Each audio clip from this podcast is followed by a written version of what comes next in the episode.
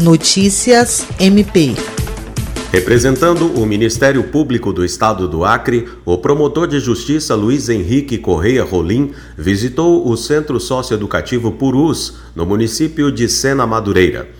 Cumprindo todos os protocolos sanitários e de distanciamento em razão das medidas de prevenção à Covid-19, o promotor de justiça verificou as condições estruturais do local e se reuniu com o atual diretor da unidade, Valdenor Leandro Vieira, e sua equipe administrativa, para tratar de questões relacionadas ao centro socioeducativo e aos reeducandos. Na oportunidade, o promotor de justiça foi informado sobre a volta das visitas de familiares, retomadas na última semana, e o diretor esclareceu ainda que se reuniria com a Secretaria Municipal de Saúde para tratar sobre a questão da vacinação de servidores e, posteriormente, de reeducandos que se enquadrem nos critérios de idade, conforme a ordem de prioridades.